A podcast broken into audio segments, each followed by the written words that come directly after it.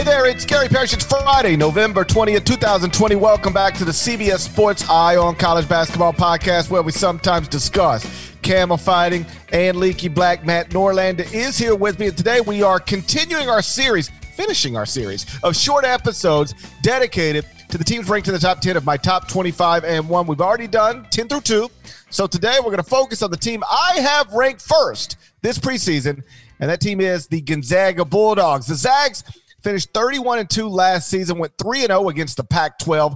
Only losses were to Michigan and BYU. So they were 31 and 2 with zero losses outside of the top 16 at KenPom. They finished number two at KenPom behind only Kansas, and they would have been a number one seed in the NCAA tournament, but the stupid pandemic messed that up. For the top six scores from that team, are gone.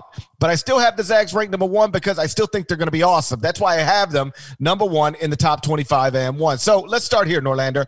Are you on board with me, or do you think there's a decent chance we're going to look up in January and say, man, 2020 sure did suck. And boy, I don't know why we all thought Gonzaga would be awesome after losing its leading score, two of its top three scores, and four of its top six scores.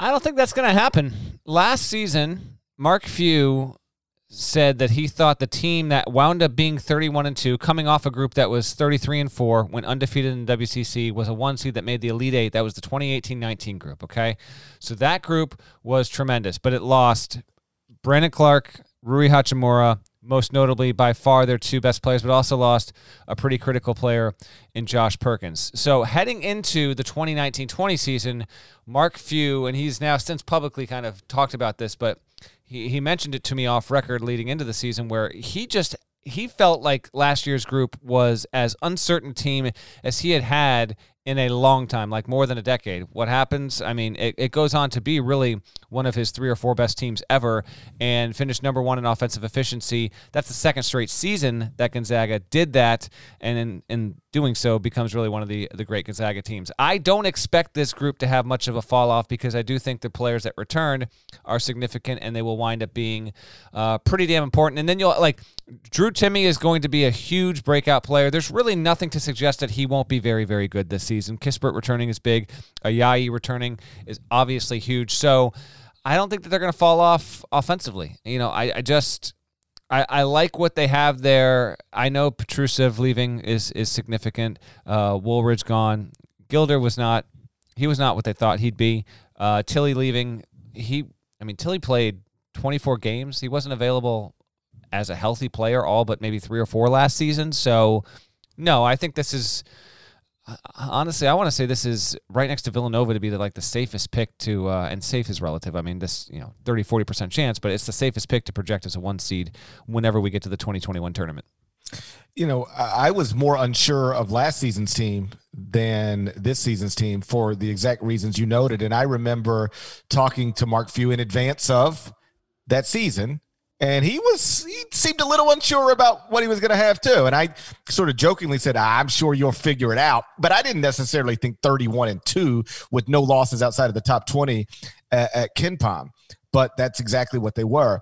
Um, just some history for people who aren't diehard gonzaga fans. This has developed into one of the most consistently awesome programs in america. You know mark few might have an opportunity to retire without having ever missed an NCAA tournament. Like that will not surprise me if he retires someday without ever missing the NCAA tournament. He's made 20 straight, and it would have been 21 straight last season if we would have held the tournament. He's sitting at 599 career wins. His career record is 599, 124. He has won 82.8% of the games he's coached at the Division One level. Gonzaga as a school has been to 21 straight NCAA tournaments. The last miss was 19 1998. I was a junior in college for crying out loud. Gonzaga has won 37, 32, 33, and 31 games in the past four seasons. It's 133 total, including a cut short season last season. They're averaging 33.3 wins per season over the past four years, and they have made at least the Sweet 16 in each of the past five seasons. Elite Eight 2015, when they lost to Duke in Houston. Duke, of course, eventual national champion. Sweet 16 in 2016. title game in 2017, lost to North Carolina.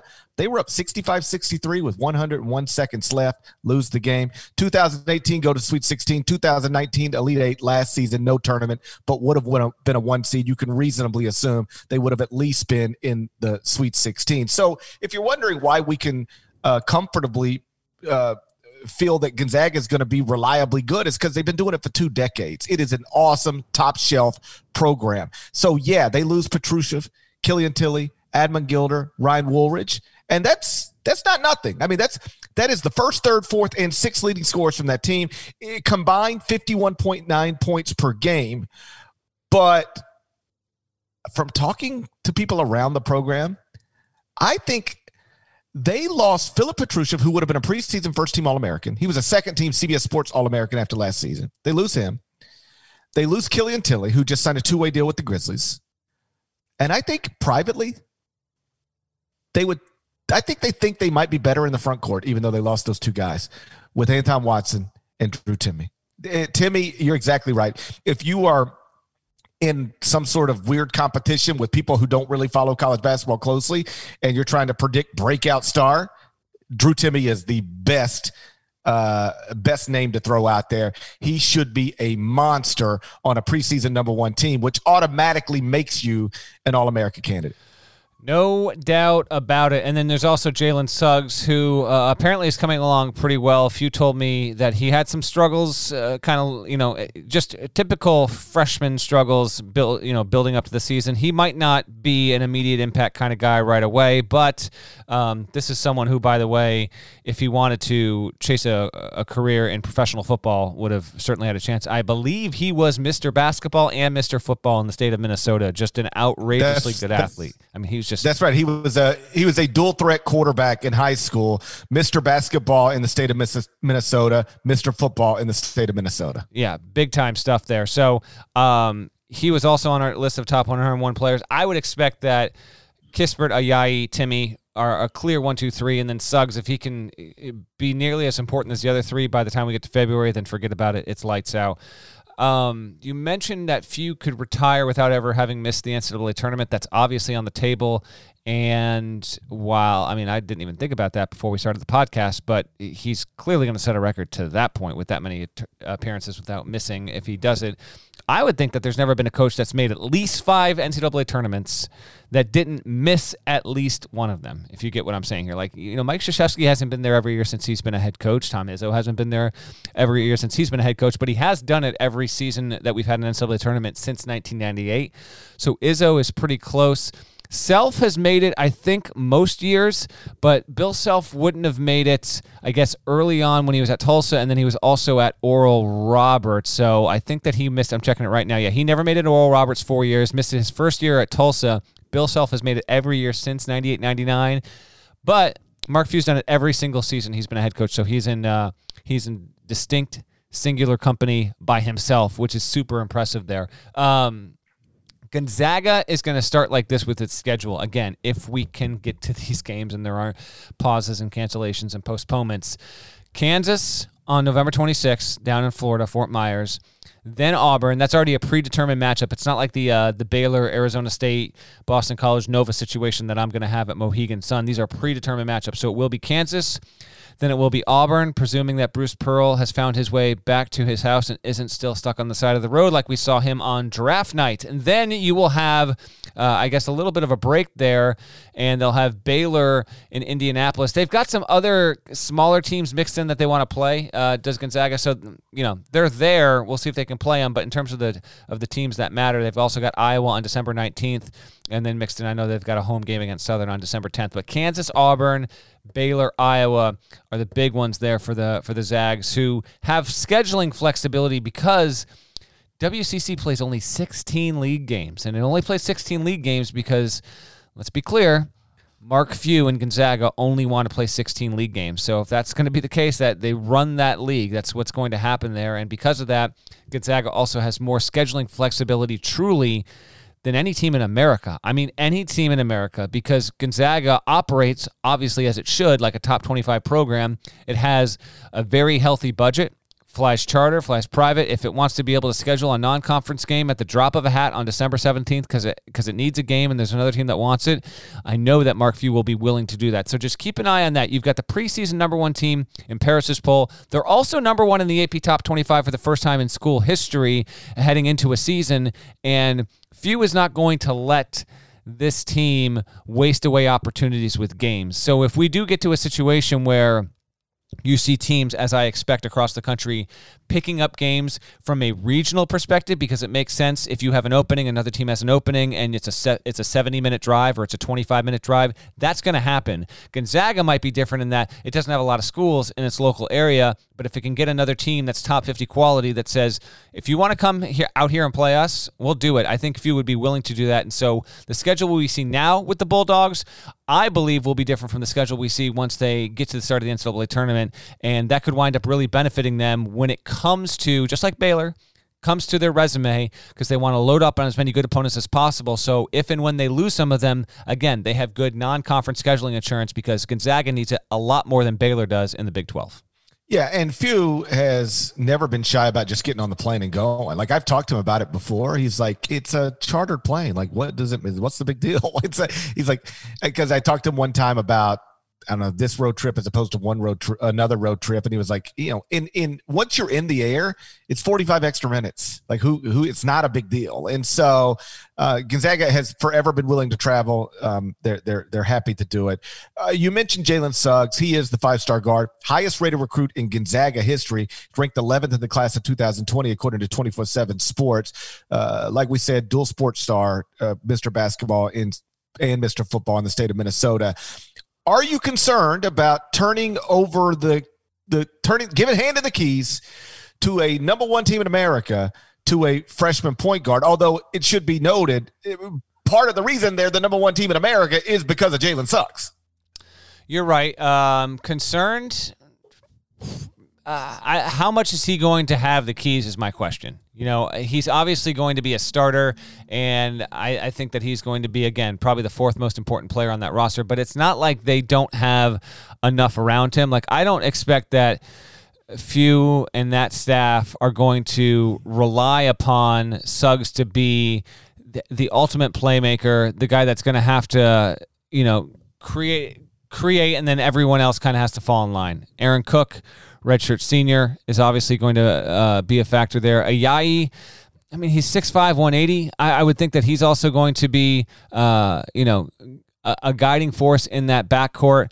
And Kispert is a true wing, don't get me wrong, but I actually think if Kispert wants to be handling the ball to a certain extent, you're going to have that as well. So i will be intrigued to see on a game by game basis with, with Gonzaga what exactly is going to be happening there. Um, because, you know, asking Suggs to go up against Kansas right away and be the predominant distributing guard in that situation. I just don't feel like it's going to be completely that right off the bat. I could be wrong, but I'm I'm just not uh, I'm just not seeing it that. I do want to add one more person into this, by the way.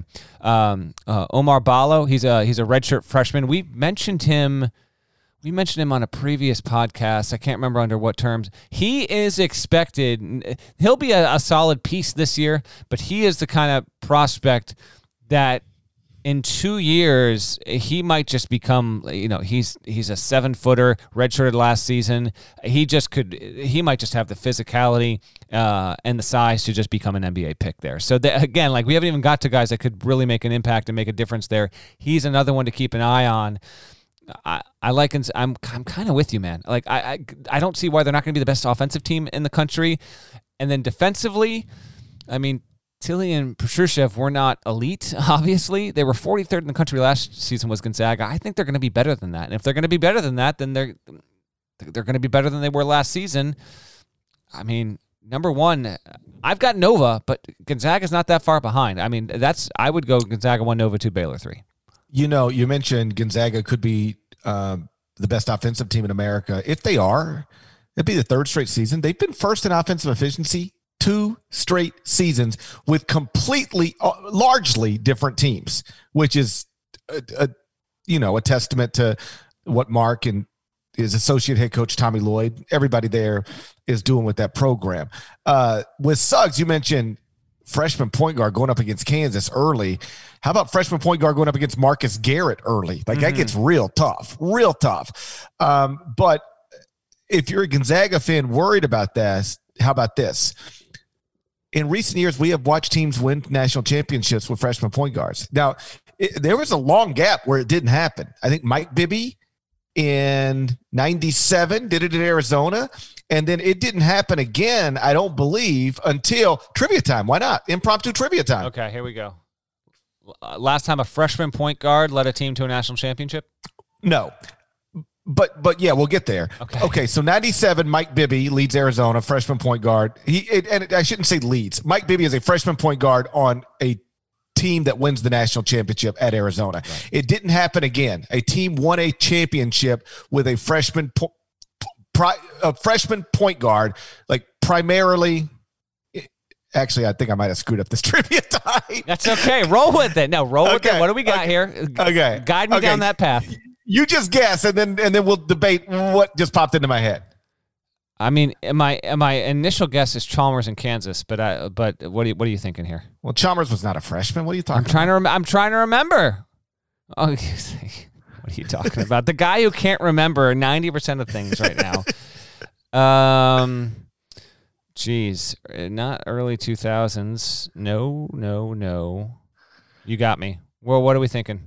Okay, my original answer for this trivia time was going to be Kentucky 2012 Marcus okay. Teague. But he was a sophomore. No, no, no, no, no. He was a freshman? Yeah, he was a one and done. I, I'm pretty sure Chalmers was a freshman and Teague was a freshman, actually. You're wrong about everything. And then, how about this, uh, Gonzaga fans? It happened again 2015, Duke with Tyus Jones. Yes. Now, here's sure. my question. There we go. Syracuse 2003. McNamara, correct. Yes. Uh, so that's the one I think I was leaving out. Yeah, yeah. So there, you, yeah, okay. and McNamara. I mean, he would don't he he was lighting it up, but he was the point guard. So so there we go. Hey, you know, so, so, uh, we're, we're getting loose on a Friday afternoon. What do you want from us here? Okay. it, uh, so so it's not common to win a championship with a freshman point guard, but it it does happen. And if you're going to try to do it, maybe having a projected one and done lottery pick like Jalen Suggs. That's that's that's the approach. Oh, Derrick Rose didn't win a title, but was within seconds uh, Dozier for the championship was yep. that's all it would have taken was Robert Dozier hitting a half court shot, and Derrick Rose would be added to that list. So um, in recent years, for you, you, teams have been awesome with freshman point guards. Perhaps, and you and I both believe Gonzaga will be the next. Uh, real quick, we didn't do a, a, West Coast conference, a conference pod, uh, or anything like that. But I do want to mention that Gonzaga is going to be really, really good again, and it's going to be fr- it's going to be frustrating as ever for some fan bases in the WCC because I actually think the league is going to be better this season. I think St. Mary's San Francisco and BYU all can be in the NCAA tournament conversation. And then Pepperdine probably won't, but Pepperdine very well could have the best non Gonzaga player in the league. And Colbey Ross, he's a senior. Uh, he's a senior point guard who is considered just like an outright stud. So that's kind of cool what, uh, what Lorenzo Romar's got there them, San Francisco's got a really good three guard attack. St. Mary's has Malik Fitts back. They lose Jordan Ford. I think they're going to take a little bit of a step down. And then BYU, they were 13th at KenPom last season. They're not going to be, I don't think, nearly as good this season. Losing Haws and Yoeli Childs and Jake Toolson is obviously significant there. They bring in Matt Haarms. He'll be an important piece. But as we discuss Gonzaga and what I think will be another conference championship for them. I'm not convinced that even though they're going to be really, really good, they're going to be able to to go undefeated or maybe even one loss in the league. I just think uh, you know those four teams, St. Mary's, San Francisco, BYU, Pepperdine. I think those four teams, if they get both home and road venues, Gonzaga could get picked off once or twice in that conference. And if that happens, uh, it makes what they're able to do in non conference all the more important. We haven't spent much time on Corey Kispert. He is the leading returning scorer on this team. Uh, for uh, 13.9 points, 4.0 rebounds, 2.1 assists per game last season. He's a six-seven senior. Entered the NBA draft, 2020 NBA draft, withdrew from the 2020 NBA draft. Shot 47% from the field, 44% from three, 81% from the line last season. Uh, like I said, led the team in scoring. Also led, uh, he's the leading returning scorer from that team but he did lead that team in minutes played. Got 26 points in a win over North Carolina. Um, I think he's a legit NBA prospect. Like I, I don't know that he would have been picked in the 2020 draft, second round, if at all. But I could envision a scenario where he shoots, if he shoots, you know, mid 40s from three point range again on a legit national title contender. I could envision a scenario where you look up 2021 NBA draft and Jalen Suggs gets picked and, and Corey Kispert also gets picked. Agreed. Uh, I think that is going to happen. He's. I think he's going to even expand his game all the more. Uh, we did get a little bit of feedback that we might have been overrating Kispert on the whole, uh, both as an All-American and our top 101. Listen, open to all uh, speculation and criticism. Uh, there's no doubt about I'm not, it. I'm not open to criticism. Okay. Well, you know. I, I rank 68 programs, uh, 100, 101 players, 357 teams. I'm just I've been taking it from all angles, including including from a few coaches who were about a week behind, two weeks behind the curve on our top 101 players, and then either family members or staff members found them, and they've been playfully calling to uh, to give me grief over this. So uh, I just at this point, I just I just straight up expect it. But I do think Kispert's going to be one of the ten best players in college basketball or so.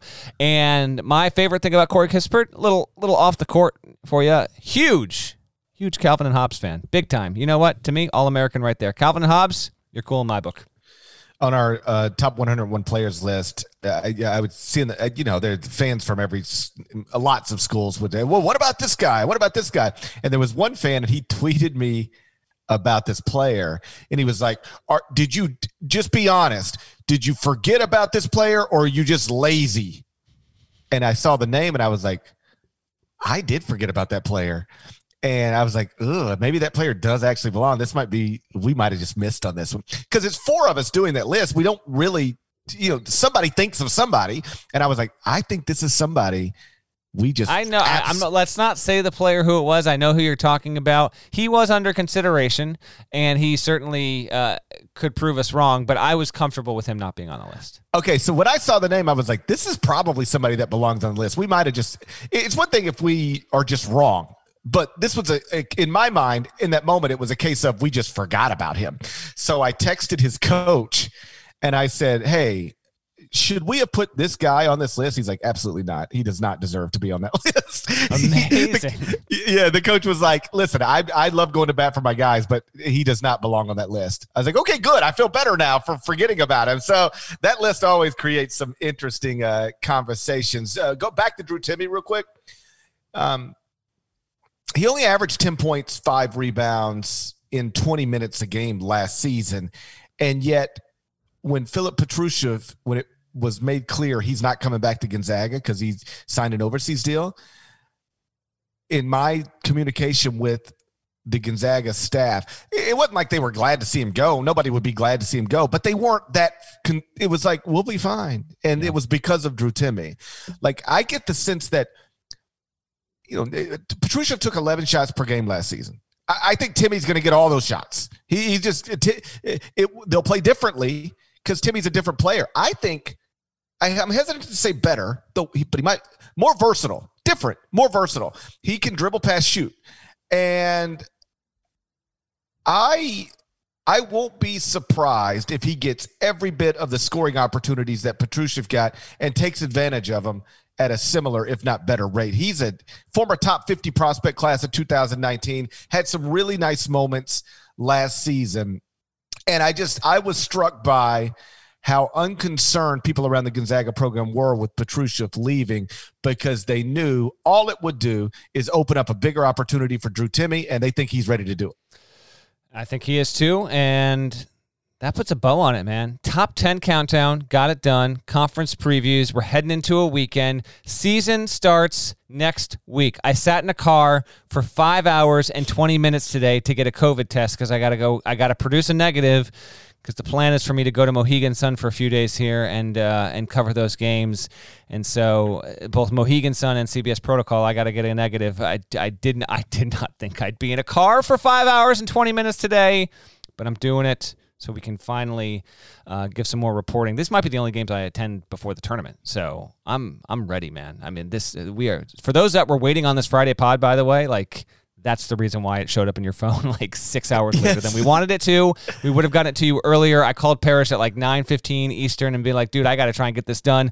Hopefully, I can make it happen in an hour and a half. Uh, not even close. And you know what the reason is? We can get out of here real quick, but um, it's because rates are spiking, obviously, and then this is bumped right up against Thanksgiving, and so uh, the theory is that a lot of these people are just trying to get a COVID test now so that they can be negative, and then they can have a peace of mind about going and spending it with 14 family members. Not exactly ideal there, but that's worsening the situation. So, to anyone that might be listening to this podcast while waiting in line to get a COVID test, we feel for you. Season starts five days. We're almost there. In uh, other podcast COVID news, my wife, who once sat in a car line for a COVID test for six hours, is now out of isolation. Came out of isolation this morning. I'm in heaven. Yes. I told my kids I don't want to see you guys for at least 48 hours. I need some alone time after the stressful past couple of weeks, but she is doing better. She is out of isolation just in time for the season to get started next week. That's wonderful. Bye. I just want to say you you powered through Ooh. because you are not the rock of that family. Everyone knows. Oh. Shouts to Kelly. Wonderful to hear she's doing better and that she's out of isolation. You can actually be a full on family again. And to everyone that has enjoyed the past two weeks of worth of podcast, if you've enjoyed it, please rate, review, five stars, nice comments. The juggling act that Parrish had to pull off to get these podcasts done on a daily basis was absurd please reward us with nice things. We appreciate it. And we'll continue with three times a week now. We are now on the, at the doorstep of the season. So we gave you a whole bunch on a daily basis, but now we're going to go to our reg- regular in season schedule. We'll start three times a week. And I believe the plan is to have something for you guys on Monday that kind of sets the table for the season. I got a few good n- nuggety things I want to drop on GP when we have that podcast. But uh, yeah, three times a week starting next week. I'll tell you a, real quick story and then we'll get out of here. Something I noticed this morning. My little guys were playing in the backyard on their playground and running around and stuff. And uh, my four year old, like, it, it, it, he cries seven times a day because he got a six year old brother who just like plays rough with him and he just constantly gets hurt. So he starts crying. My wife was sitting on the couch right by the back door and he was crying and he's coming inside. He walked right past her and was like, "Daddy, Daddy, I hurt myself." He, how, this is how quickly young people adapt. He would, under normal circumstances, up until two weeks ago, he would immediately just run right to mom. But he, she's been out of sight so long that his instincts are now to it's daddy everything. He, he had totally forgotten that you could ask mom or mm-hmm or seek comfort from mom because she has been out of their life for the longest period of time that she's ever been out of their life and hopefully for the longest period of time that she ever will. So yeah, yeah things are good. Things are looking up. Finally. Fingers crossed. Shouts to Devin Downey. Shouts to Chester, South Carolina. Shouts to Terry M.F. and Teagle. Legend. Shouts to Larnell. Thank you guys for listening to the Eye on College Basketball Podcast during the middle of the dumbest pandemic of my lifetime. Like Norlander said, please go subscribe if you haven't already. And either way, we'll talk to you again real soon. Till then, take care.